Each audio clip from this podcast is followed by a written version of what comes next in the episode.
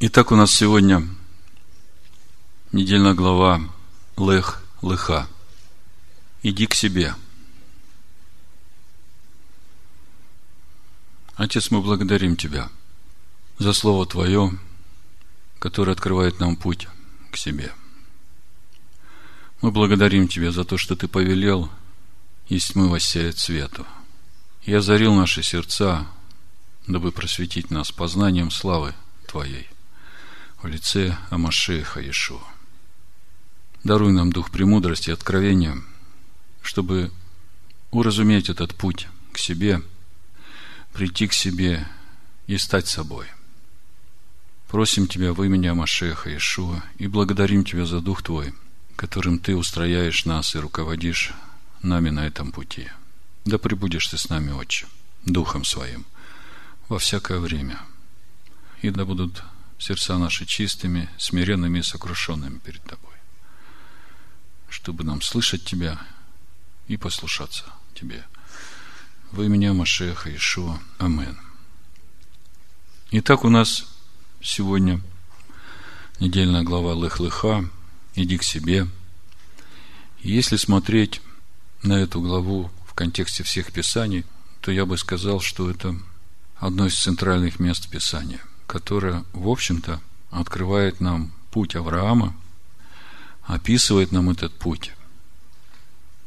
И если мы вразумеем, о чем говорит эта глава, то тогда и мы сможем идти этим же путем, чтобы обрести эту праведную веру, по которой Авраам стал наследником будущего мира – Вообще, если смотреть содержание сегодняшней недельной главы, то мы видим, что она начинается с призыва Бога к Аврааму.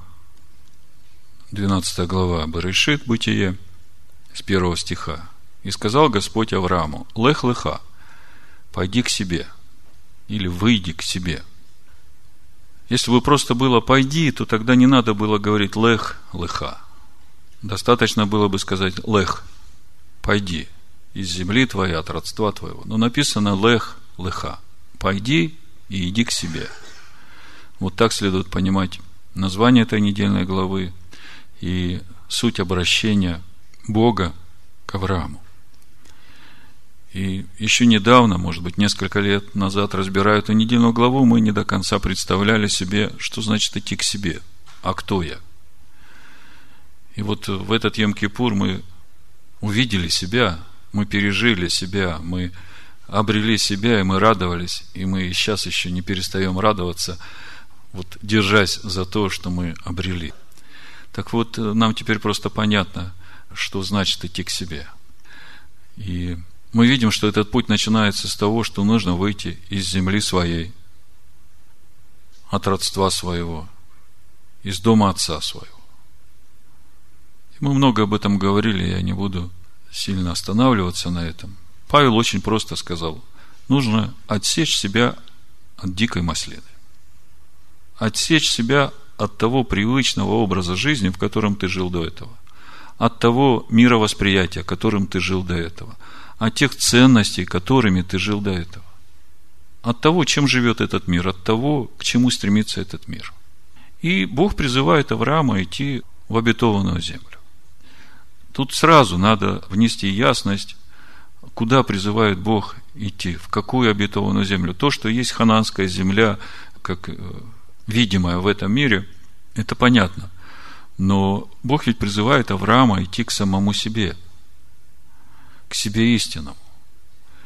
И вот здесь вот э, открывается как раз через это то понимание, куда идти.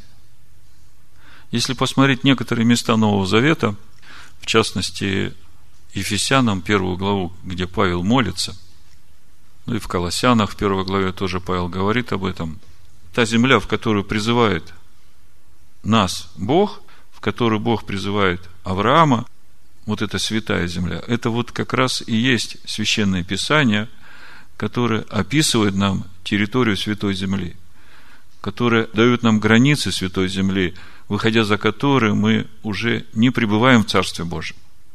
И нам важно уразуметь суть этой святой земли и границы. Как написано, Торой познается грех. Вот Павел обращается к уверовавшим из Ефесян и говорит с 13 стиха, «В нем и вы, услышавши слово истины, благовествование вашего спасения, и уверовавши в него, запечатлены обетованным Святым Духом, который есть залог наследия нашего для искупления удела его в похвалу славы его. Посему и я, услышав о вашей вере в Машеха Ишуа и о любви ко всем святым, непрестанно благодарю за вас Бога, вспоминая вас в молитвах моих, чтобы Бог, Господина нашего Ишуа Машеха, Отец славы, дал вам духа премудрости и откровения к познанию его, и просветил очи сердца вашего. Скажите, где находятся очи нашего сердца? Вот Лена показывает в разуме. Амин. У Экклезиаста об этом написано. Мы можем посмотреть сразу, чтобы у вас не было сомнения. Экклезиаст 2 глава, 14 стих написано «У мудрого глаза его в голове его, а глупый ходит во тьме». Что значит просветил очи сердца вашего, дабы вы познали, в чем состоит надежда призвания его? В чем состоит надежда призвания нашего? Ну, куда он нас призвал? Он призвал нас в то, чтобы нам идти в полноту возраста Машеха предопределил быть подобными образу Сына Своего. Вот сюда Он нас призвал. А кто такой Сын? Вот это и есть это наследие, которое нам надо познать.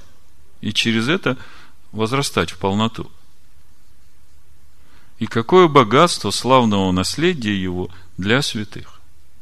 То есть вот это все нам надо познать и вот сегодня мы разбираем недельную главу Лех-Леха. Видим ли мы там богатство?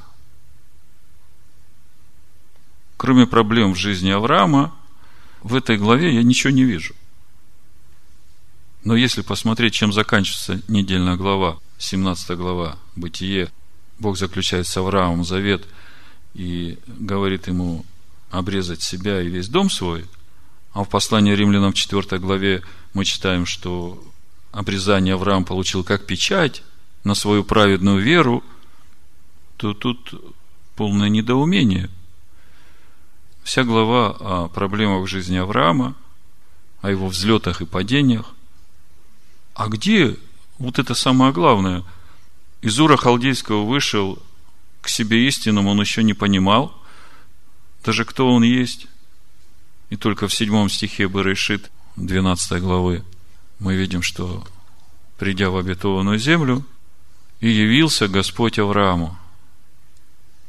Вот это Вайра дал увидеть, это как раз и есть тот момент истины, где Авраам увидел себя истинного того, который может быть в общении с Богом.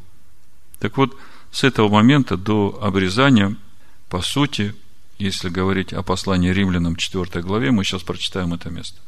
Можно сказать, что там весь духовный рост Авраама. С 12 главы Бытия до 17 описан весь путь духовного роста Авраама. И у меня вопрос, а где это? Что-то я там вообще такого ничего не наблюдал, чему бы мог я научиться на своем пути духовного роста. Но на самом деле, там действительно описан путь духовного роста Авраама, и я хочу сегодня с вами именно рассмотреть этот путь и увидеть суть этого пути, потому что если мы ухватимся за эту суть, поймем то, как Авраам, проходя через определенные испытания, обрел благодать у Бога, получил печать на свою веру и стал отцом множества народов, то тогда нам в своей жизни будет легко пользоваться этими драгоценностями. Вот этого наследия славного, которое нам дано в Торе, чтобы научить нас.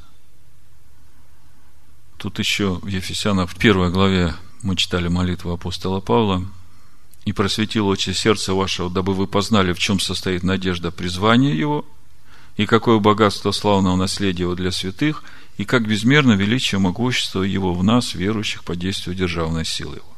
То есть, Павел молится о том, чтобы, получив доступ в это духовное богатство еврейского народа, чтобы они могли уразуметь суть того богатства, которое там есть. По сути, ведь во всем, что мы читаем, нам раскрывается природа Бога, Его естество через Слово, через Машеха.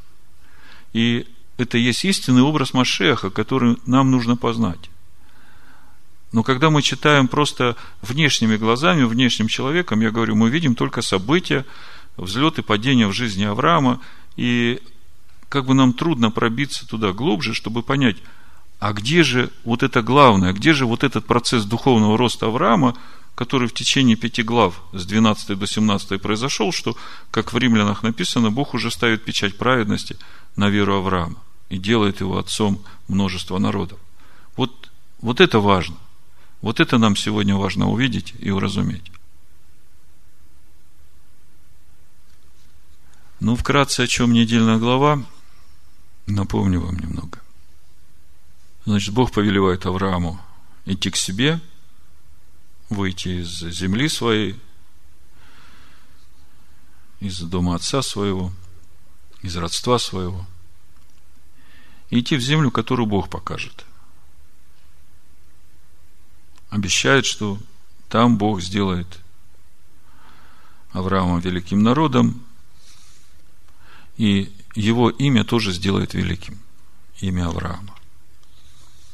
И когда мы говорим о имени, мы уже начинаем понимать, что речь идет о внутренней сущности Авраама.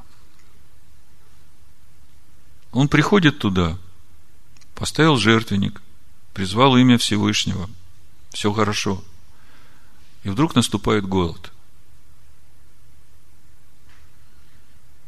Разве Бог не владыка всей земли? Разве на земле может что-то происходить без его ведома? Разве голод, который наступил, это случайность? Помните Второзаконие, восьмую главу? Давайте прочитаем, чтобы вы понимали, что процесс уже начался. Вот то, о чем мы хотим сегодня говорить, где именно вот этот вот э, процесс духовного роста Авраама? А, я же хотел прочитать римлянам четвертую главу. Ну ладно. Все хочется сразу сказать. Второзаконие, восьмая глава. Вы должны это место хорошо уже знать. Написано, все заповеди, которые с первого стиха, все заповеди, которые я заповедую вам сегодня, старайтесь исполнять, дабы вы были живы и размножились, и пошли и завладели землею, которую с обещал Господь отцам вашим. И помни весь путь, которым вел тебя Господь Бог твой по пустыне вот уже сорок лет, чтобы смирить тебя, чтобы испытать тебя и узнать, что в сердце твоем. Будешь ли хранить заповеди его или нет? Смирить тебя, испытать тебя и узнать, что в сердце твоем. Вы знаете, мы порой сами не знаем, что в нашем сердце. Мы как бы говорим, что да, да, мы соглашаемся, это истина, да, мы вот так будем, вот так надо, это правильно. И когда приходит этот момент истины, почему-то поступаем по-другому. И потом раскаиваемся в этом, и так сожалеем, и нам так жалко, что мы так поступили. И думаем, что мы такие плохие и нехорошие. Знаете, у меня для вас радостная весть. Вот мы сегодня увидим, что именно эти падения и раскаяния – это часть, составляющая часть духовного роста человека. Это вот то, что есть в этой главе, что не видно, и мы это сейчас увидим. Не видно просто на первый взгляд. Третий стих. Он смирял тебя, томил тебя голодом, питал тебя манною, который не знал ты и не знали отцы твои, дабы показать тебе чтобы не одним хлебом живет человек, но всяким словом, исходящим из уст Господа, живет человек. Видите, томил тебя голодом, смирял тебя. Ну, мы уже как бы забыли о том прежнем нашем вероисповедании, когда ты пришел к Богу, и тебе говорят, что ну вот, ты пришел к Богу, теперь у тебя все будет хорошо. И ты ждешь, когда же вот это хорошо наступит, а оно не наступает. И у многих людей от этого разочарования, он думает, что с ним что-то не так.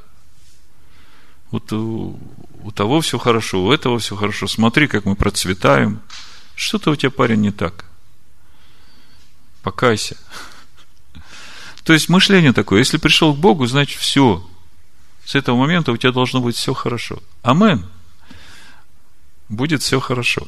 Но, чтобы это хорошо пришло в твою жизнь, тебе нужно научиться некоторым вещам.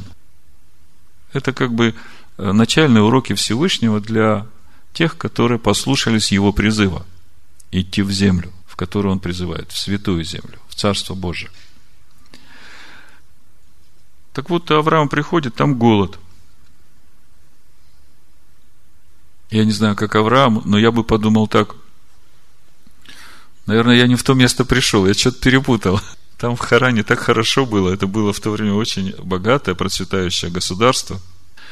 И я понимаю, что выходить оттуда уже было, ну, нелегким решением для Авраама. То есть, это испытание он выдержал, прошел с успехом. Пошел, пришел, там пустыня, в общем-то, вокруг.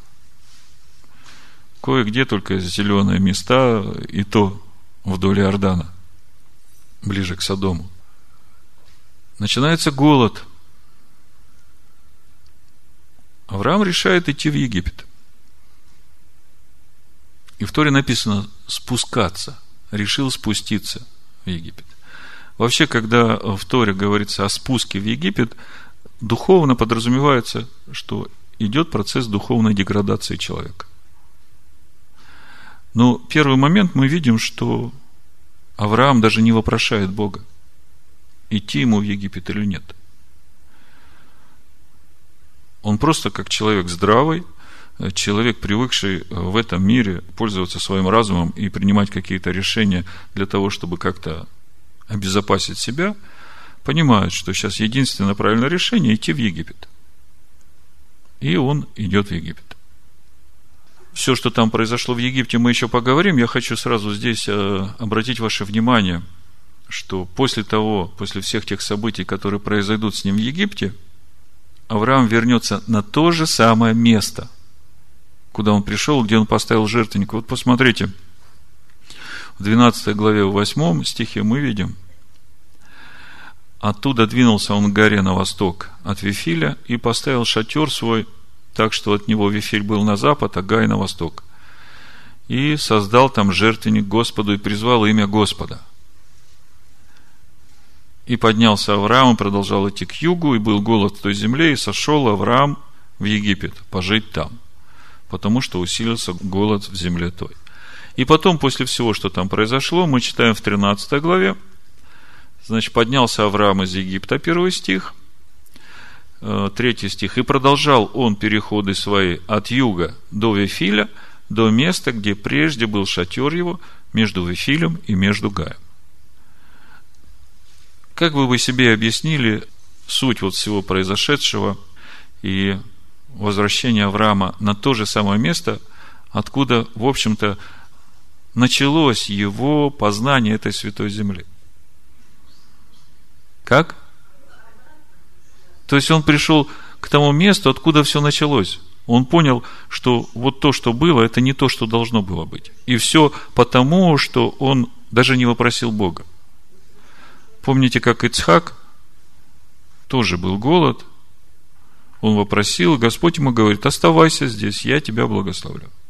И несмотря на то, что везде голод, у Ицхака во сто крат урожай. И через это Ицхак возвысился. Стал богатым, независимым там, в той земле, где он жил. Ну, мы скоро будем говорить об Ицхаке. Вот мы как бы подошли к первому такому важному этапу в жизни Авраама. Но прежде чем мы начнем разбирать, давайте прочитаем четвертую главу римлянам, чтобы нам понять, о чем же сегодняшняя недельная глава, и при этом понять, О чем апостол Павел пишет в 4 главе послания римлянам, потому что многие, беря это место и читая, говорят, вот видите, вот здесь Павел говорит, что закон нам не нужен, что мы не от дел спасаемся, а от веры. И вот мне хочется сегодня вместе с вами прочитать это место и разобраться, о чем же там Павел пишет. О том ли, что нам не нужно соблюдать Тору, или же о чем-то другом. Вот это тоже важно увидеть, потому что в этом месте Писания Павел вообще не имеет в виду Тору. Потому что, если мы посмотрим на то, как Авраам закончил жизнь, мы видим, что он соблюдал и заповеди, и повеления устава, мы потом прочитаем. А вышел из Харана, он ничего этого не знал, он же язычником был. То есть мы видим, что весь путь духовного роста не только сделал его праведником и привел в полноту возраста Машеха, но и при всем при этом Авраам соблюдать начал все заповеди, повеления, уставы Бога. То есть это как бы видимый результат вот этой полноты возраста Машеха в Аврааме. То есть Павел в 4 главе Римлянам, давайте откроем, однозначно говорит не о том, нужно ли соблюдать нам Тору или нет. О чем же он здесь говорит тогда? Забегаю вперед, скажу. Главная мысль, которую он здесь хочет подчеркнуть, Именно в сегодняшней недельной главе мы ее увидим, что самое важное в нашем хождении перед Богом во всякое время пребывать перед Богом с чистым сердцем, с раскаянным, сокрушенным, смиренным, чистым сердцем. Потому что, когда мы сейчас будем смотреть на жизнь Авраама и на его поступки, мы будем видеть его неправильные поступки, потом будем видеть правильные, потом опять неправильные – и через все это мы видим, что Авраам духовно растет. В Торе об этом ничего не видно. Но Новый Завет нам дает понимание того, что на самом деле там происходит. И вот я хочу сегодня вместе с вами увидеть вот суть этого процесса, что же происходит там с Авраамом, каким образом происходил этот духовный рост Авраама, почему его вера вменилась в праведность, почему Бог заключает именно с ним этот завет, что он будет родоначальником всего Божьего народа. Ну, давайте прочитаем четвертую главу римлянам. Послушайте. Значит, э, сразу скажу название проповеди. Блажен человек, которому Бог вменяет праведность, независимо от дел. Название проповеди. Блажен человек, которому Бог вменяет праведность, независимо от дел.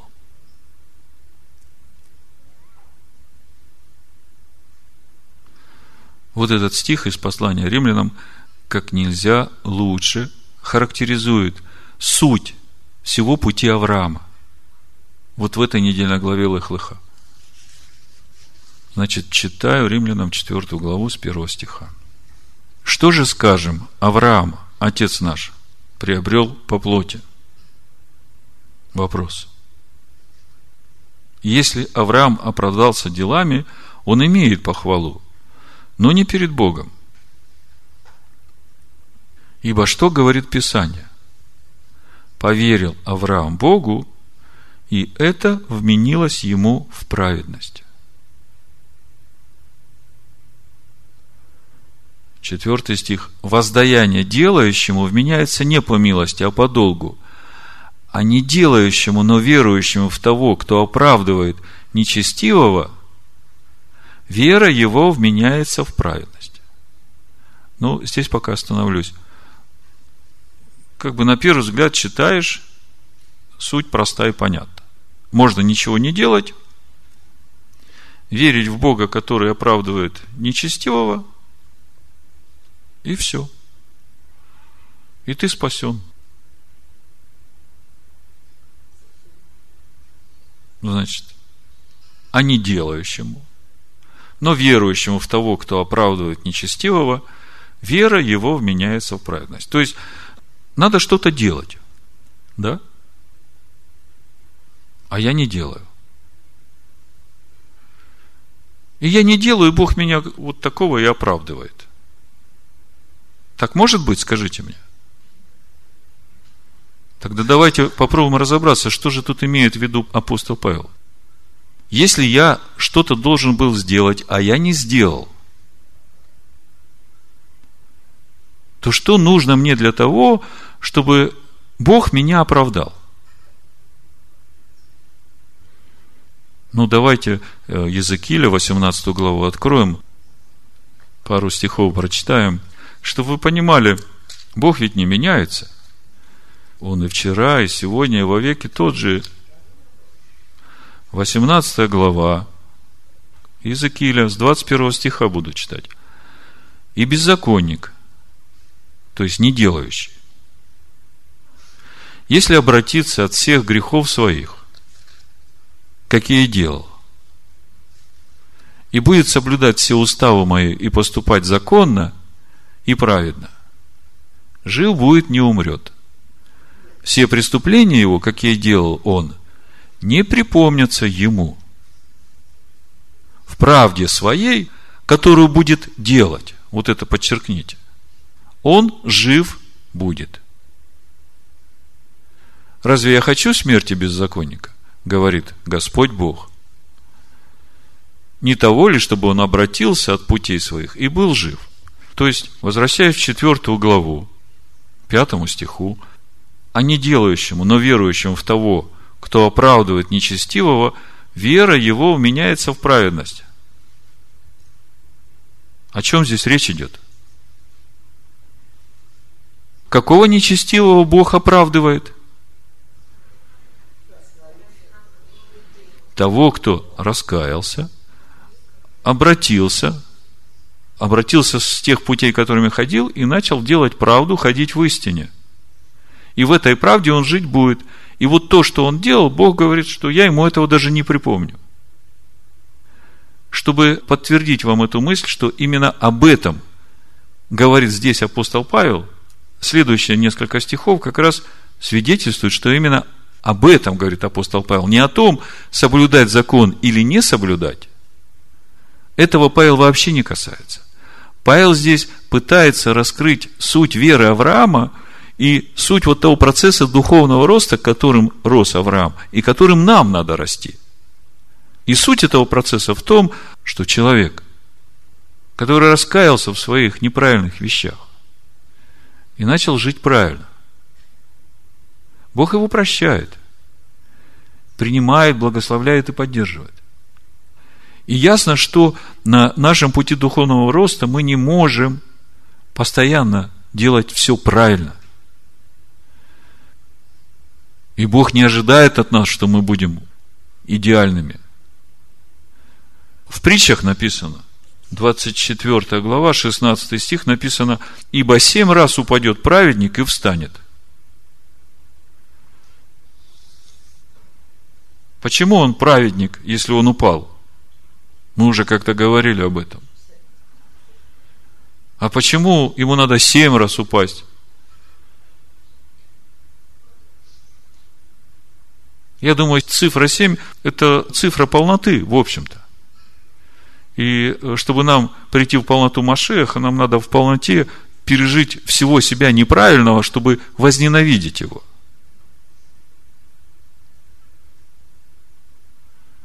Вы когда-нибудь переживали такое чувство ненависти к тем поступкам своим, которые вы уже решали, что вы их не будете делать, и все-таки опять делали?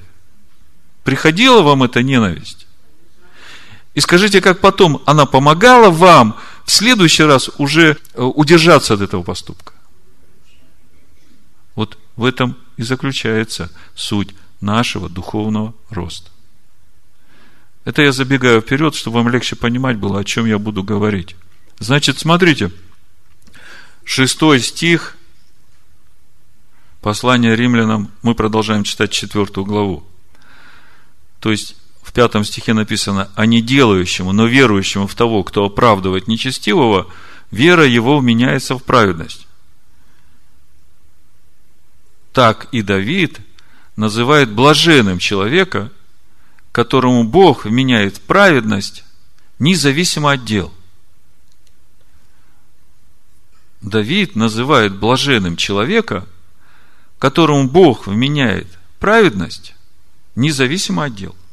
То есть, у меня дела могут быть разными. Могут и хорошими быть, могут и плохими.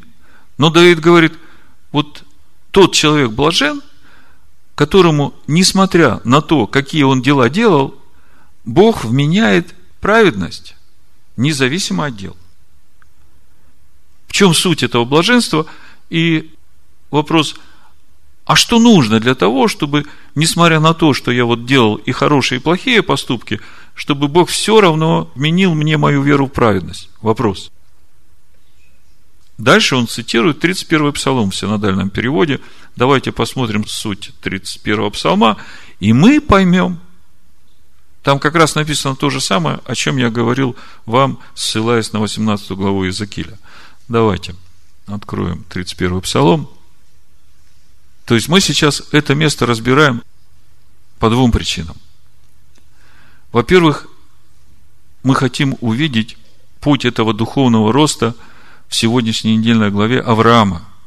Где он на самом деле, этот путь духовного роста сокрыт, если мы видим там взлеты и падения, да? А второй момент, э, параллельно как бы, вторая причина, по которой мы читаем четвертую главу римлянам, мы хотим увидеть, действительно ли апостол Павел здесь говорит о том, что закон Моисея не нужен, потому что Бог не отдел оправдывает, а Просто верить в то, что Иисус умер за все твои грехи, этого тебе достаточно. Вот два момента, по которым мы читаем это место. Значит, 31 псалом я открыл. Читаем. То есть мы должны увидеть, в чем суть этого блаженства. Блаженство этого человека, которому Бог вменяет праведность независимо от дел. Почему? Что нужно для этого? Да? Это же важно. Это важно каждому из нас, правда? Мы же все хотим ходить в праведной вере, правда? И мы понимаем, что мы э, не идеальны. Никто из нас не идеален. 31 псалом Давида – учение. Блажен, кому отпущены беззакония и чьи грехи покрыты. Мы знаем, что Ишуа умер за все грехи наши, за прошлое, настоящее и будущее. Так написано. Которые мы сделаем. Неумышленно, конечно. Блажен человек, которому Господь не вменит греха, и в чем духе нет лукавства. Вот тут уже есть маленькая подсказка. Человек должен быть искренним, чтобы в духе не было лукавства. А дальше Давид начинает говорить о том, каким образом пришло это блаженство к нему. Когда я молчал, обветшали кости мои от седневного стенания моего. Скажите, о чем он молчал? То есть он сделал что-то неправильно и не приходил к Богу с раскаянием. Вот так уперся, закрылся, да, Знакомо вам такое состояние? По разным причинам мы иногда закрываемся, упираемся. Или обидели нас сильно, или мы считаем себя правыми да, во всей этой ситуации. Ибо день и ночь тяготела надо мною рука твоя, свежесть моя исчезла, как в летнюю засуху. То есть ему было плохо от того, что он молчал. И радость ушла, и свежесть ушла, и кости обветшали. И вот пятый стих. Момент истины в жизни Давида. Но я открыл тебе грех мой и не скрыл беззакония моего. Я сказал, исповедаю Господу преступления мои. Вот оно. Вот оно то самое важное – что веру человека делает праведной, независимо от дел, которые он сделал. Вот это очень важно. И ты снял с меня вину греха моего. Скажите, вот в тот момент, когда Бог снял с Давида вину греха его, он стал праведником? А он для этого сделал какие-нибудь дела по плоти? Он раскаялся перед Богом. То, что надо будет исправить, может быть, э, как-то восполнить, это уже потом. Самое главное, что пришло раскаяние, пришло оправдание. Понимаете? Зато помолится тебе каждый праведник. Вот теперь мы понимаем, почему семь раз упадет праведник.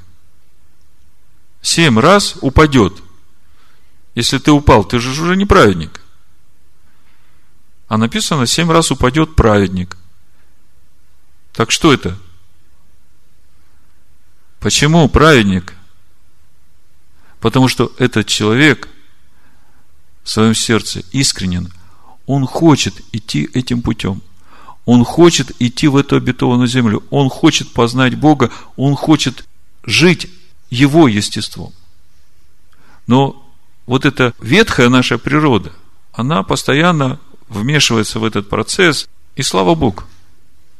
Потому что именно через это происходит взросление этого внутреннего, духовного, истинного тебя.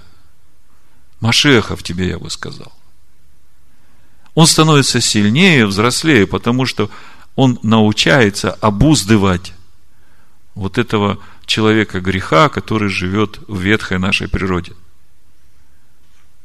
Теперь возвращаемся в Римлянам 4 главу, читаем дальше. То есть мы поняли, уже прочитав первые шесть стихов и 31 псалом, мы поняли, о чем здесь говорит апостол Павел, когда говорит, что а не делающему, но верующему в того, кто оправдывает нечестивого, вера его вменяется в праведность. То есть вот Давид молчал, потом открыл и почувствовал облегчение – и он ощутил вновь присутствие Духа Божьего в себе. То есть через это он делает вывод, что Бог меня оправдал, Бог меня очистил, потому что присутствие Бога там, где нечистота, оно же не раскрывается. Положен человек, которому, несмотря на то, какие он дела делал, Бог вменяет праведность, независимо от дел. Тут дальше апостол Павел как раз цитирует несколько стихов из 31-го псалма, и мы теперь понимаем, о чем вообще весь этот отрывок говорит. То есть, апостол Павел говорит не о том, нужен закон или не нужен. Закон, безусловно, нужен. Без него ты не будешь вообще знать себя истинного, да ты даже не будешь знать, в чем тебе каяться, потому что именно законом познается грех. А Павел здесь говорит о том, что ты можешь ходить и в законе, и делать правильные дела, и при этом ходить с ожесточенным сердцем и несмиренным духом, таким гордым и важным. И Павел говорит, что это не то, что хочет Бог от нас. Нужно искать вот этого блаженства, сокрушенного смиренного сердца. Именно с такими Бог живет. И даже если ты что-то делаешь неправильно – Бог видит твое желание жить правильно. Твое раскаяние – это суть того блаженства, когда Бог тебе не вменяет этот грех и оправдывает тебя. Седьмой стих, 4 глава. Блажены, чьи беззакония прощены, и чьи грехи покрыты. Блажен человек, которому Господь не уменит греха. То есть он цитирует 31 псалом, и сразу отсюда следует понимать. Вы знаете, когда Равин или известный учитель цитирует какой-то стих, то сразу следует понимать, что он имеет в виду весь контекст. Он не приводит все место Писания. Он имеет в виду весь контекст этого места Писания. И мы специально разобрали 31-й псалом, чтобы увидеть контекст того, о чем говорит здесь апостол Павел. А дальше он говорит, 9 стих, блаженство сие относится к обрезанию или к необрезанию? мы говорим, что Аврааму вера вменилась в праведность. Когда вменилась? Ухватите этот момент. Павел говорит, что Аврааму вера вменилась в праведность. А перед этим цитирует 31 псалом и дает понимать, какая вера Авраама. И вот мы сейчас разбираем недельную главу, и мы посмотрим, какие моменты это происходило и как – мы говорим, что вера вменилась в праведность. Когда вменилась? По обрезанию или до обрезания? Не по обрезанию, а до обрезания. Почему апостол Павел так говорит? Потому что он хочет сказать, неважно, иудей ты или елен, неважно, обрезанный ты на восьмой день или ты вообще не обрезанный, важно то, с каким сердцем ты ходишь перед Богом в Его законе. Вы согласны со мной? И знак обрезания он получил как печать праведности.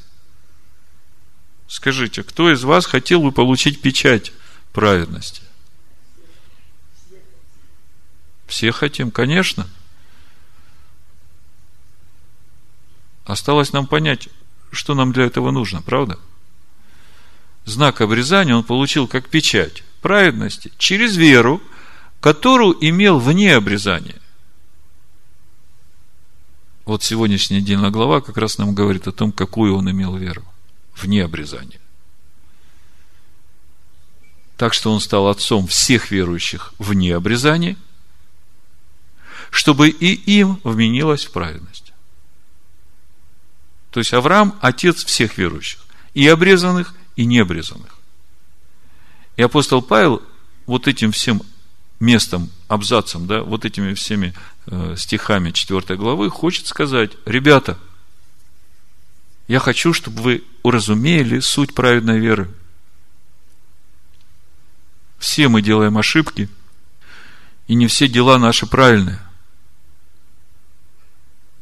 Но у меня для вас хорошая новость. Сын Божий умер за все наши грехи, и если ты, сделав неправильный поступок, не ожесточаешься, а раскаиваешься, исповедуешь этот грех и обращаешься от него, чтобы больше так не поступать, то ты блажен. Потому что Бог тебе не вменит этого греха. И это не противоречит Языкилю 18 главе. Значит, Авраам стал отцом всех верующих и отцом обрезанных, не только принявших обрезание, но и ходящих по следам веры отца нашего Авраама, которую имел вне обрезания. Это предупреждение. Это предупреждение обрезанным. Что Авраам и их отец, если они будут ходить в той же самой вере, в которой ходил Авраам, не оправдывая себя всеми этими делами соблюдения закона по плоти, и при этом ходя с ожесточенным сердцем, полным ненависти, обиды, раздражения. Апостол Павел говорит обрезанным здесь. Авраам отец тех обрезанных, которые ходят по тем же следам веры Авраама, которые Авраам имел вне обрезания. И мы сейчас будем разбирать, как он ходил с Божьей помощью и отцом обрезанных, не только принявших обрезание, но и ходящих по следам веры отца нашего Авраама, которую имел он вне обрезания. Ибо не законом даровано Аврааму и семени его обетования быть наследником мира, но праведностью веры. Слышите? Не законом, но праведностью веры. То есть, не исполнением дел закона по плоти – а чистым сердцем, сокрушенным, смиренным перед Богом, с духом, в котором нет лукавства, искренним, во всем желающим угождать Богу. Амен? Амен. Ну вот, здесь я пока в Римлянах 4 главе остановлюсь. То есть, мы увидели из Римлян две вещи. Во-первых, именно сегодняшняя недельная глава как раз должна нам показать вот эту праведную веру Авраама. И эта недельная глава заканчивается именно печатью, то есть обрезанием, которое получил Авраам, печатью на праведную веру Авраама. И как я уже говорил в начале, когда читаешь внешним человеком эту недельную главу, видишь просто события, ситуации в жизни Авраама, и как бы ни слова там не сказано об этом духовном росте, и тут вдруг раз – и обрезание. Вдруг раз, и добавлена Божья буква в имя Авраама. Где, как? А что там такого было? Вроде бы Давайте посмотрим, это очень интересно. Я когда сам вот начал размышлять над всем этим, я просто благодарил Бога за слово. Вы знаете, в чем еще проблема? Я понимаю иудейских всех комментаторов, заповедь почитания родителей, об отцах никогда ничего плохо не говорят. И я бы не хотел, чтобы обо мне думали, что я что-то хочу плохое сказать об Аврааме. Просто читая комментарии традиционные, видишь, что это большое заблуждение, я хочу это подчеркнуть, я так думаю, что все поступки Авраама возвеличиваются в ранг идеального поступка и говорят, что именно вот так надо поступать. И все, что он сделал, если Бог его в конце концов назвал праведником и сделал отцом всего Божьего народа, да, то значит все, что он делал, правильно. Так вот, я хочу сказать, что то, что мы читаем, и то, что происходит внутри Авраама, об этом мы здесь не читаем. Но самое главное, там будет происходить внутри, в этом внутреннем человеке Авраама, в том истинном Аврааме, к которому Бог призвал Авраама идти. По сути, это же то же самое, что должно происходить и в нашей жизни в разных ситуациях. И когда это будет происходить с нами, мы будем понимать, да, вот у Авраама было так же – и я вот смотрю, что со мной сейчас происходит, я понимаю, что это часть пути, который мне надо пройти на пути моего духовного роста. Ну, давайте посмотрим на эти первые ступени духовного роста Авраама. Начался голод. Я просто несколько стихов хочу прочитать. Мышление, мышление Авраама в тот момент, когда начались испытания – 12 глава, с 10 стиха. «И был голод в той земле, и сошел Авраам в Египет пожить там, потому что усилился голод в земле той. Когда же он приближался к Египту, то сказал Саре, жене своей, вот я знаю, что ты женщина прекрасная видом. И когда египтяне увидят тебя, то скажут, это жена его, и убьют меня, а тебя оставят живых. Скажи же, что ты мне сестра – дабы мне хорошо было ради тебя, и дабы жива была душа моя через тебя. Вот когда я в этот раз читал, мне сразу в духе вот эти слова загорелись, дабы мне хорошо было ради тебя, дабы жива была душа моя через тебя. Я сразу почувствовал, что здесь что-то неправильно. Начал смотреть Писание, 56-й Псалом, 2 стих сразу прочитаю, чтобы вы понимали – Почему дух мой так заволновался?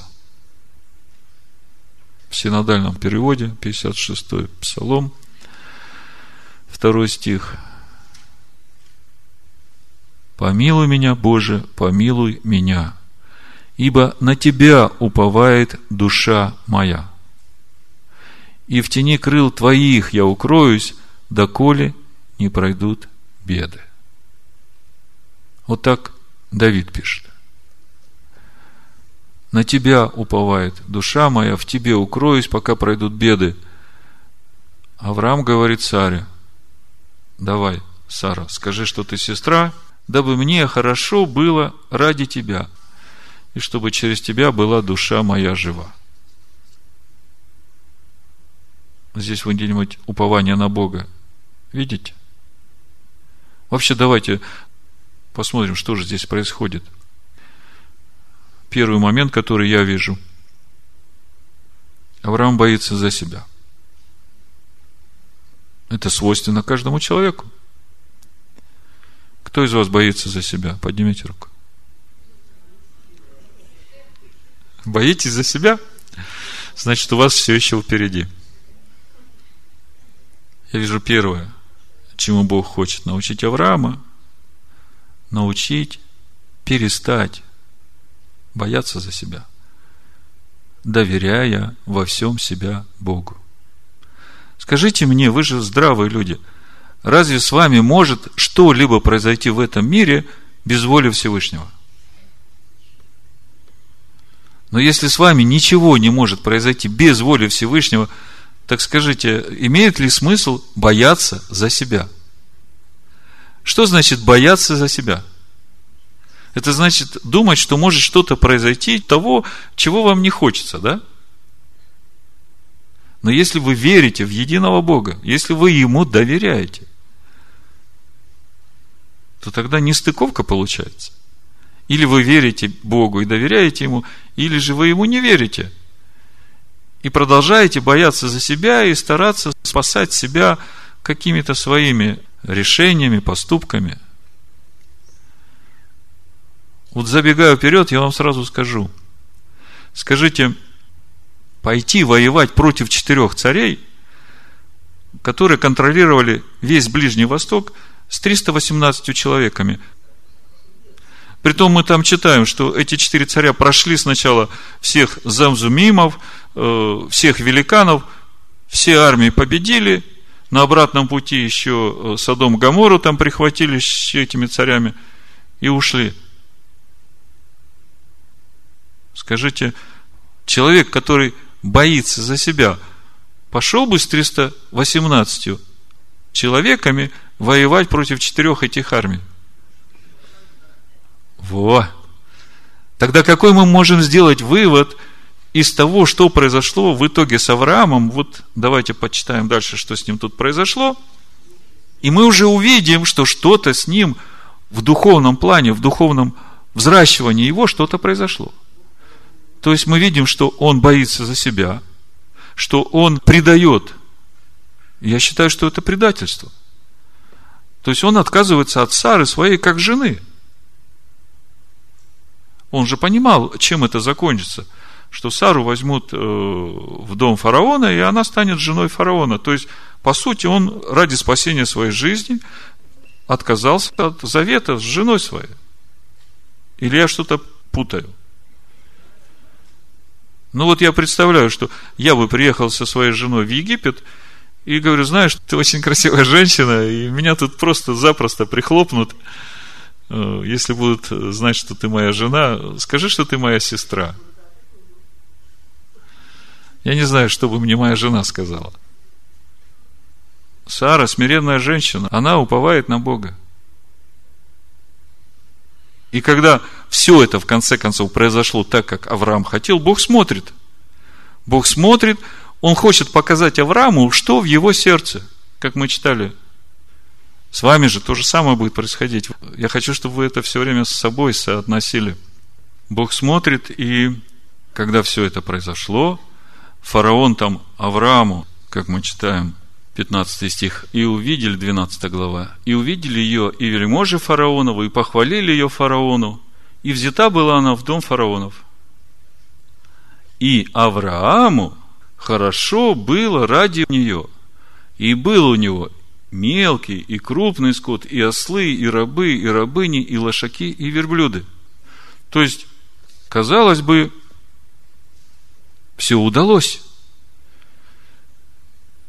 Фараон богатств отсыпал за Сару, много, так скажем. И он почитаемый при дворе, и Авраам сидит у себя дома и думает, что же я сделал? Я же своим поступком разрушил весь замысел Всевышнего.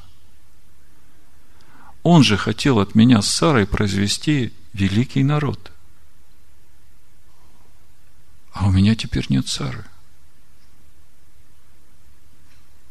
И как вы думаете, после всех этих размышлений, что произошло с Авраамом?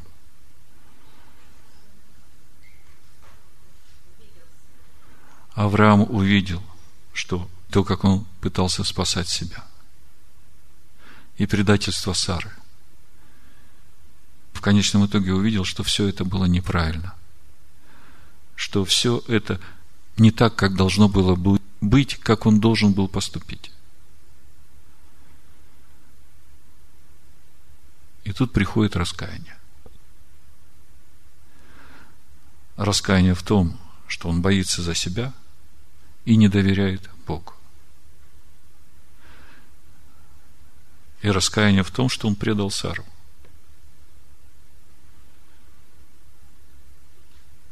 Но я хочу немножко отмотать ленту назад. Помните Второзаконие, 8 глава? Бог ведет тебя, чтобы показать, что в сердце твоем. И вот когда Бог покажет тебе, что в сердце твоем, чтобы вера твоя была праведная, тебе в этот момент нужно не ожесточиться, а признать это все, раскаяться в этом всем и захотеть от этого избавиться. То есть, ты должен, увидев все это, решить больше так не поступать.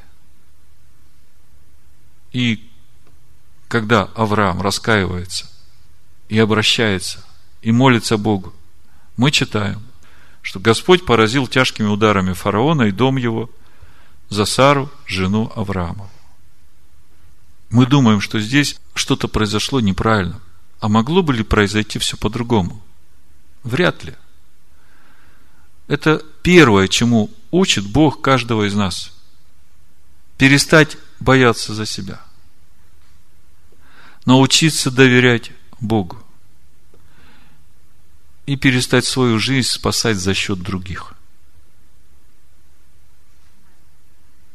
Авраам очень хорошо усвоил эти уроки, потому что мы видим, когда они выходят из Египта и приходят в обетованную землю, ссора с Лотом. Видно, что в этой ссоре уже они разные люди, Авраам и Лот, потому что они не понимают друг друга. И Авраам говорит, вот смотри, вся земля перед тобой, выбери, куда ты пойдешь. Если бы Авраам боялся за себя и не доверял бы Богу, то мог бы он так сказать? Он бы сказал, давай, вот видишь, Иорданская долина, она классная. Тут все растет круглый год. Он говорит, давай вот это поделим пополам тебе и мне, и вот будем жить. Да?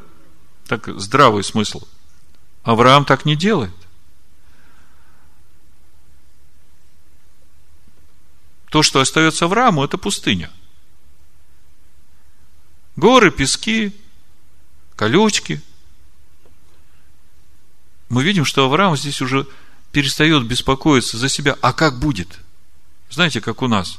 А что завтра будет? А что послезавтра будет? А что мы будем кушать?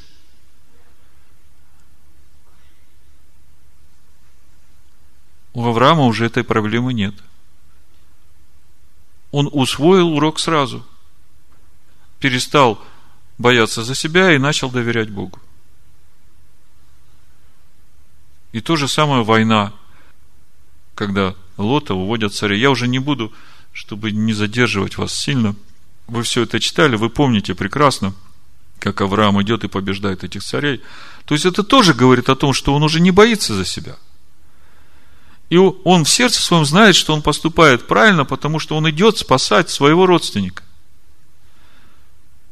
Смотрите, родственник никакой.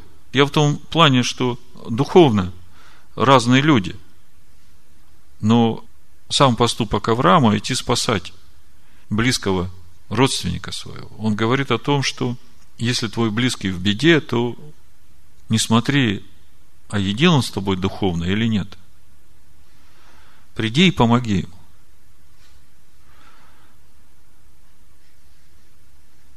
Заметьте, что Авраам спасает его. Казалось бы, Лоту после всего этого нужно было бы все переосмыслить. Он же все потерял. Все свои богатства, все, что он там аж до Содома добрался, приобрел. Он все же это потерял. И вернул только благодаря тому, что Авраам отвоевал это все обратно. И несмотря на это, он опять возвращается, Лот, опять возвращается в этот Содом жить. Мы знаем в следующей недельной главе, что будет с Содомом и Гаморой, и что будет с Лотом. Но Лот – это тоже судьба. И хотя иудейские мудрецы очень нелестно отзываются о Лоте, и мы видим, сколько последствий от его неправильных поступков потом идут за ним – тем не менее, Писания Нового Завета говорят о Лоте праведнике. И когда я раньше читал о Лоте праведнике, я думал, почему? Теперь я могу сказать, почему.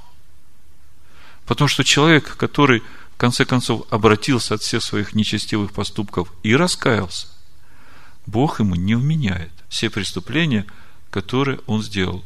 Теперь вы понимаете, почему? Просто хочу показать, что и здесь работает этот принцип Блажен человек, которому Бог вменяет праведность независимо от его дел. И мы теперь начинаем понимать, как это работает, что для этого надо.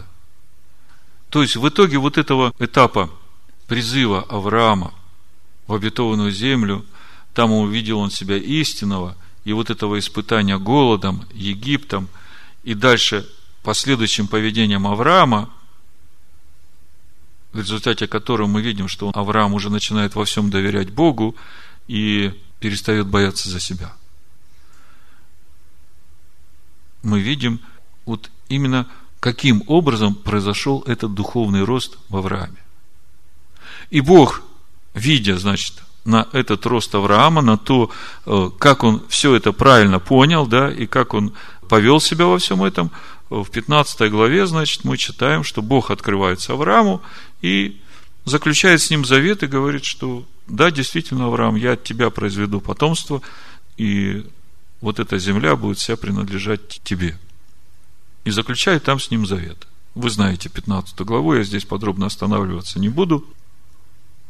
В это время Аврааму примерно 85 лет. То есть уже 10 лет прошло с тех пор, как он послушался призыва Господа и вышел из Харана. Он в 75 лет вышел из Харана.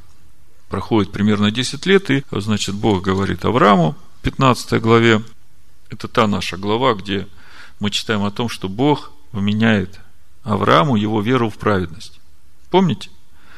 И много сложных объяснений этому месту. Но на сегодняшний день, если коротко сказать суть этой веры, мы начинаем понимать, что суть этой веры в том, что неправильные поступки Авраама привели к его раскаянию и к исправлению. И в результате этого Авраам стал доверять Богу и перестал бояться за себя. И Бог ему говорит, значит, я от тебя произведу великий народ, награда твоя велика. И было слово от Господа, 4 стих, и сказано, не будет он твоим наследником. Но речь идет о Елиазере, распорядителе в доме Авраама. Но тот, кто произойдет из чресл твоих, будет твоим наследником. И вывел его вон и сказал, посмотри на небо и сосчитай звезды, если ты можешь счесть их. Сказал ему, столько будет у тебя потомков. Авраам поверил Господу, и он вменил ему это в праведность казалось бы, поверил, теперь осталось что? Ждать, когда исполнится это обетование, да? Бог говорит, из твоих чресл Авраам произойдет потомок. Время идет, потомка нет. Я бы сказал, что начинается новый этап в духовном росте Авраама. И суть этого этапа лучше всего, мне кажется, можно охарактеризовать словами апостола из первой главы. Второй, третий стих дальше. Написано, с великой радостью принимайте, братья мои, когда впадаете в различные искушения. Зная, что испытание вашей веры производит терпение. То есть вера уже вменилась в праведность. Авраам понимает, что самое важное ходить перед Богом с чистым сердцем, доверяя Ему во всем и уповая на Него. Теперь испытание этой веры через искушение будет производить терпение. Бог говорит, что из своих средств произойдет потомок, теперь Аврааму нужно терпеливо ждать верить и ждать. Авраам верит, что у него 85-летнего, который, э, в общем-то, по звездам, Авраам хорошо разбирался в звездах, знал, что у него не будет потомков. Бог говорит ему, будет. Я сказал, будет. Авраам верит. Потому что Авраам понимает, не звезды управляют человеком. Но звезды управляют человеком душевным – они влияют на него, да. Но на духовного человека, который от Бога рожден, вот это все, что Бог сотворил, оно уже не влияет. Только Бог. Поэтому Авраам доверяет Богу, он понимает, что даже эти звезды Бог сам там выводит, ставит куда, какую нужно. Это все под его контролем, поэтому он не сомневается. Ну, дитя нет, и, как я говорю, началось испытание веры терпением. Это очень важный момент и в нашей жизни. Даже в самых простых вещах. Когда-то Бог учил меня терпению. И сейчас учит, конечно. Вам когда-нибудь хотелось купить что-то, что вам очень хочется? Да. И вы знаете, что у вас сейчас на это денег не хватает, но у вас есть вот там вот э, кто-то вам должен, и там вот зарплата скоро подойдет. Ну, я как бы в счет этого возьму вот здесь вот тут у кого-нибудь и куплю то, что мне хочется. Знакомо? Вот я раньше часто так поступал, и от этого потом был э, в такой яме финансовой. И я думал, почему все время со мной так случается? И потом мне Бог как-то через Экклезиаста, первую главу, 15 стих проговорил, чего нет, того нельзя считать. Так написано, Экклезиаст 1.15. Кривое не может сделаться прямым, и чего нет, того нельзя считать. Вы знаете, я это понял, и э, я начал экспериментировать. Значит, я знаю, что вот эта вещь мне нужна, я ее хочу. И я знаю, что по концу месяца у меня останется именно такой остаток. Вот с прошлого месяца накопилось, и вот в конце этого месяца у меня уже останется такой остаток. Когда я уже получу следующую зарплату, у меня это уже будет как свободные деньги, да, вы понимаете? То есть, чего нет, того нельзя считать. То есть, я должен прожить месяц так, чтобы в то время, когда придут у меня новые деньги, да, у меня должно остаться именно столько, сколько я хочу потратить на что-то. Так вот, слушайте. Это, наверное, полгода длилось, когда у меня в течение каждого месяца уже оставалась эта сумма, которую я мог спокойно потратить. По милости Божией у меня хватало ума еще несколько дней потерпеть. И что вы думаете? Проходит несколько дней, и что-то случается, и какие-то непредвиденные расходы. И так несколько месяцев подряд. В конце концов, я уже перестал хотеть того, что я хотел. Но в конце концов, э, когда я все это понял, я приобрел эту вещь, и на непредвиденные расходы у меня тоже осталось. То есть, терпение. Если ты что-то хочешь, и тебе действительно это надо, Бог тебе это даст. Только никогда не считай того, чего у тебя нет – Сейчас очень как бы нас э, зомбируют вот этим вот э, западным мышлением, когда ты можешь жить всю свою жизнь в кредит. Не верьте. Не покупайтесь на это. Не становитесь рабами. Просто считайте то, что у вас есть, и этим живите. А если что надо, попросите у Господа, Бог даст. Если это во благо. Он же знает – даже прежде чем вы будете просить. То есть, у Авраама есть обетование. Через твоих придет ребенок, Авраам ждет, нету. И тут Сара. Сара как бы часть всего этого процесса. Но Сара, жена Авраамова, не рождала ему. У нее была служанка, египтянка именем Агарь. И сказала Сара Аврааму, вот Господь заключил чрево мое, чтобы мне не рождать. Войди же к служанке моей, может быть, я буду иметь детей от нее? Авраам послушался слов Сары. Вот еще одно испытание. Послушался слов Сары. А Бога спросил? А Бога не спросил. Сара как бы виновата чувствует себя – Бог пообещал Аврааму, что будет у него дети, а Сара не рождает. А по обычаям, значит, э, той местности, где они жили, рабыня может родить на колени хозяйки, и будет считаться ее ребенок. Авраам очень хочет потомства, Сара тоже очень хочет, а Бога не вопросили. Потом в Малахии во второй главе Бог скажет, что Он думает по этому поводу. 14 стих и 15. Вы же скажете, за что? За то, что Господь был свидетелем между тобою и женой юности твоей, против которой ты поступил вера ломно. Между тем, как она подруга твоя и законная жена твоя. Но не сделал ли того же один, и в нем пребывал превосходный дух? Что же сделал этот один? Он желал получить от Бога потомство. Итак, берегите дух ваш, и никто не поступай вероломно против жены юности своей. То есть, из того, что мы читаем в Малахии, мы видим, что вот то, что сделал Авраам с Сарой, даже по согласию Сары, Бог считает вера ломством, потому что разрушается завет с женой. И самое это, смотрите, в результате, когда Агарь зачала и стала превозноситься над Сарой – Сара сказала Аврааму, пятый стих, в обиде моей ты виновен.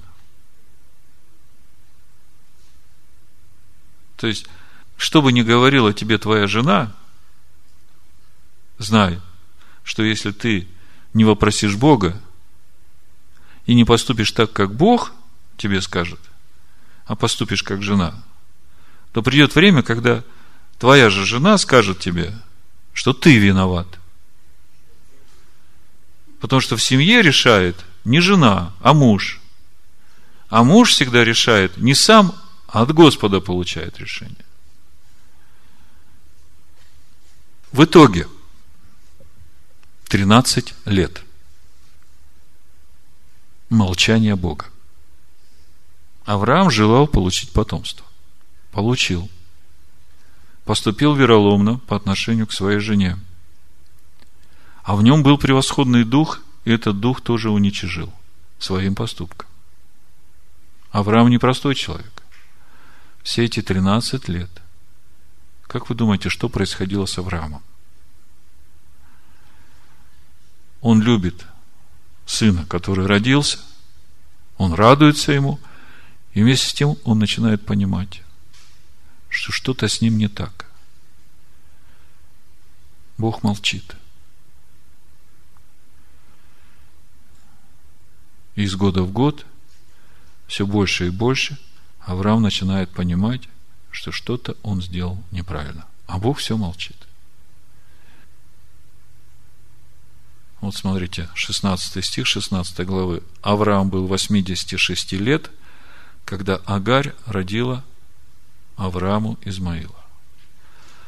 Аврааму 86 лет. Следующая глава. Авраам был 99 лет – 99, 86, 13 лет прошло. И Господь явился Аврааму. Почему именно 13 лет, скажите мне? Потому что по Божьим законам в 13 лет мальчик становится самостоятельным. И уже сам будет отвечать за свою жизнь перед Богом. Поэтому Бог 13 лет молчал. Авраам понимал, что что-то он сделал не так. Мы здесь не читаем ничего о личных взаимоотношениях Авраама с Богом, но мы понимаем, что вот именно то, что Бог обратился к Аврааму спустя 13 лет, говорит о том, что Авраам полностью осознал неправильность своего поступка. И вместе с тем глядя по всему тому, что будет происходить сейчас, вот мы сейчас уже в 17 главы, именно в том месте, где, э, согласно посланию римлянам, он получит печать на свою праведную веру. Как бы мы читаем и видим то взлет и то падение в жизни Авраама, да? А внутренний человек Авраама, мы видим, как он растет. И растет именно через осознание вот тех ошибок и раскаяния в тех ошибках, которые он делал. И вот приходит этот момент, 17 глава, это глава, где Бог будет ставить печать на веру Авраама. И когда я читаю эту главу, я думаю, Господи, это же Авраам. Это же отец, родоначальник всего народа Божьего. И что я вижу? Бог говорит здесь, читаю, Авраам был 99 лет, и Господь явился Аврааму и сказал ему, я Бог всемогущий, ходи передо мной и будь непорочен, и мы это уже много раз разбирали, знаем, о чем здесь речь идет, и поставлю завет между мною и тобою, и весьма и весьма размножу тебя. И пал Авраам на лицо твое, и Бог продолжал говорить с ним, и заключает завет – и повелевает обрезать всех мужского рода в своем доме. И дальше Бог говорит, 15 стих, «И сказал Бог Аврааму, Сару, жену твою, не называй Сарою, но будет имя ее Сара.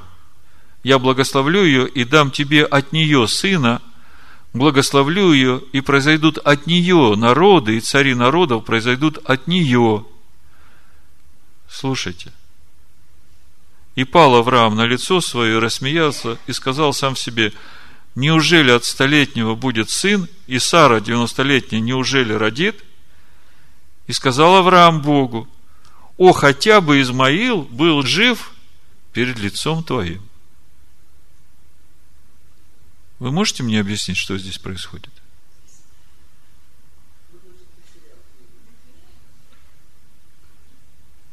То есть, судя по тому, что Авраам говорит, у меня такое ощущение, что Авраам полностью потерял уже эту веру.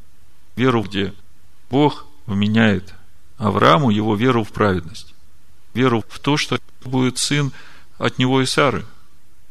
И он говорит, Господи, хотя бы вот Исмаил был жив. Нам бы, конечно, хотелось увидеть здесь Авраама такого, как мы читаем там дальше в Римлянах в 4 главе, что сверх надежды поверил, с надеждой, да?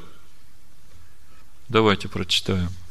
16 стих, 4 глава Римлянам. «Итак, по вере, чтобы было по милости, дабы обетование было непреложно для всех, не только по закону, но и по вере потомков Авраама, который есть Отец всем нам. Как написано, я поставил тебя отцом многих народов перед Богом, которому он поверил, животворящим мертвых и называющим несуществующее как существующее, он сверх надежды поверил с надеждою, через что сделался отцом многих народов, по сказанному, так многочисленно будет семя твое. И не изнемогши в вере, он не помышлял, что тело его почти столетнего уже омертвело, и утроба Сарина в омертвении. Не поколебался в обетовании Божьим неверием, но прибыл тверд в вере, воздал славу Богу. Когда я это читаю и сравниваю с тем, как было на самом деле, я думаю, по-моему, я что-то не понимаю. То, чем заканчивается глава, Авраам берет и обрезывает всех, как сказал ему Бог. И вот этот вот поступок обрезания, как печать праведности. То есть он преодолел свое вот это неверие, и доверился Богу. Что я хочу сказать всем этим? Если Павел говорит, что он остался тверд и прибыл в вере, то я понимаю, что вот эта временная слабость Авраама, через которую он очередной раз увидел э, себя не истинного, от которого он решил однозначно отказаться через вот это обрезание – раскаявшись в своем неверии. Об этом мы не читаем в Писаниях. Но мы в Писаниях Нового Завета читаем, что именно на эту веру Бог поставил печать. В итоге, если все вместе сложить, мы начинаем видеть путь этого духовного роста внутреннего человека в Аврааме. Непростой путь, и мы видим, что ни одно событие в жизни Авраама не было случайным. Но все это в конечном итоге служило к духовному росту внутреннего человека, того, к которому Бог призвал Аврааму идти к себе истинному. Лех лыха, иди к себе. И в заключение, чтобы как-то все это вместе сложить и понять для себя, как нам поступать в каждой ситуации, чтобы оставаться с правильной верой, я хочу сказать, что не всегда бывает так в нашей жизни, что мы демонстрируем перед Богом свою стопроцентную веру, полную уверенность в обетованиях Божьих. И это не значит, что мы плохие. Это значит, что нам нужно расти. И когда мы видим то, что наша вера не совпадает с обетованием Божьим, то самое хорошее – раскаяться в своем неверии и обрезать себя. Обрезать себя от своего неверия.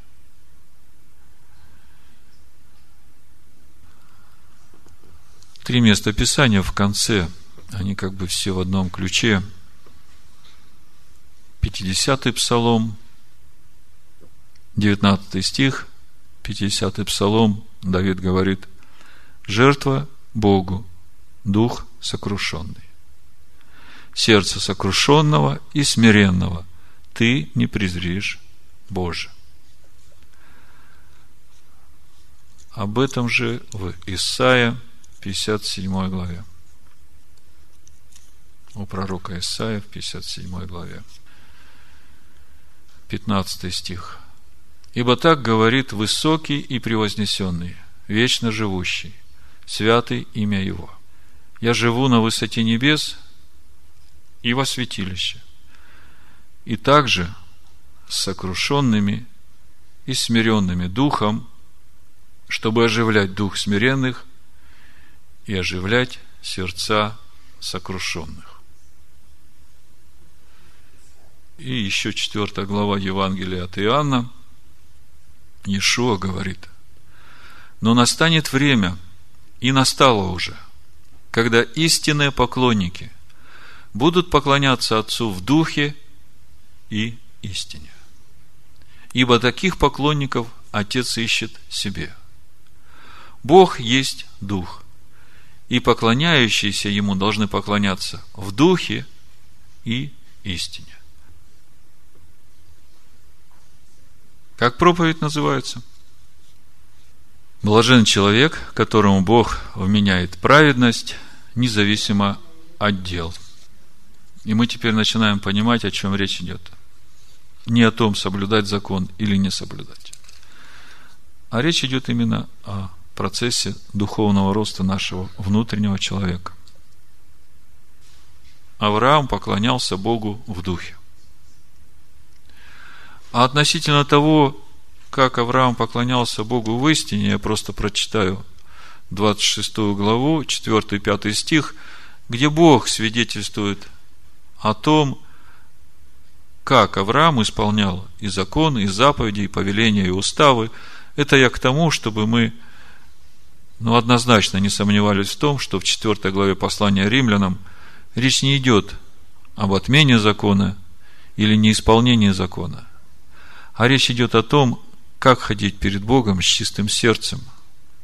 Так вот, Бытие 26 глава, 4 и 5 стих, Бог свидетельствует Ицхаку о вере Авраама. «Умножу потомство твое, как звезды небесные, и дам потомству твоему все земли сии, благословятся в семени Твоем все народы земные за то, что Авраам послушался гласа моего и соблюдал, что мною заповедано было соблюдать повеления мои, уставы мои и законы мои. То есть для Авраама вопрос не стоял соблюдать или не соблюдать его законы. Именно в эту землю Бог призвал Авраама. Просто я хочу сказать, что на всем этом пути познания закона Божия именно и происходит та духовная работа по взращиванию нашего внутреннего человека, нас истинных. И то, как это происходит, мы вот увидели сегодня в жизни Авраама, и мне хочется молиться сейчас именно о том, чтобы нам уразуметь это богатство славного наследия святых его, чтобы всякий раз, когда в нашей жизни что-то будет происходить, чтобы нам не бояться за себя, чтобы нам доверять Богу, и чтобы нам оставаться терпеливыми, немало не сомневаясь в том, что все обетования Божии исполнятся в нашей жизни. Отец, мы благодарим Тебя за Слово Твое. Благодарим Тебя за то, что даешь нам уразуметь путь Авраама. И мы благодарны Тебе. Ты не ставишь перед нами планки, которые мы не можем преодолеть. Ты ведешь нас, как Отец, взращиваешь нас от младенчества до полноты. И во всякое время ты понимаешь, что мы можем и чего мы не можем. И ты даешь нам ровно столько перенести, сколько мы можем перенести. Поэтому научи нас доверять Тебе, Господи. Научи нас не бояться за себя. И научи нас быть терпеливыми.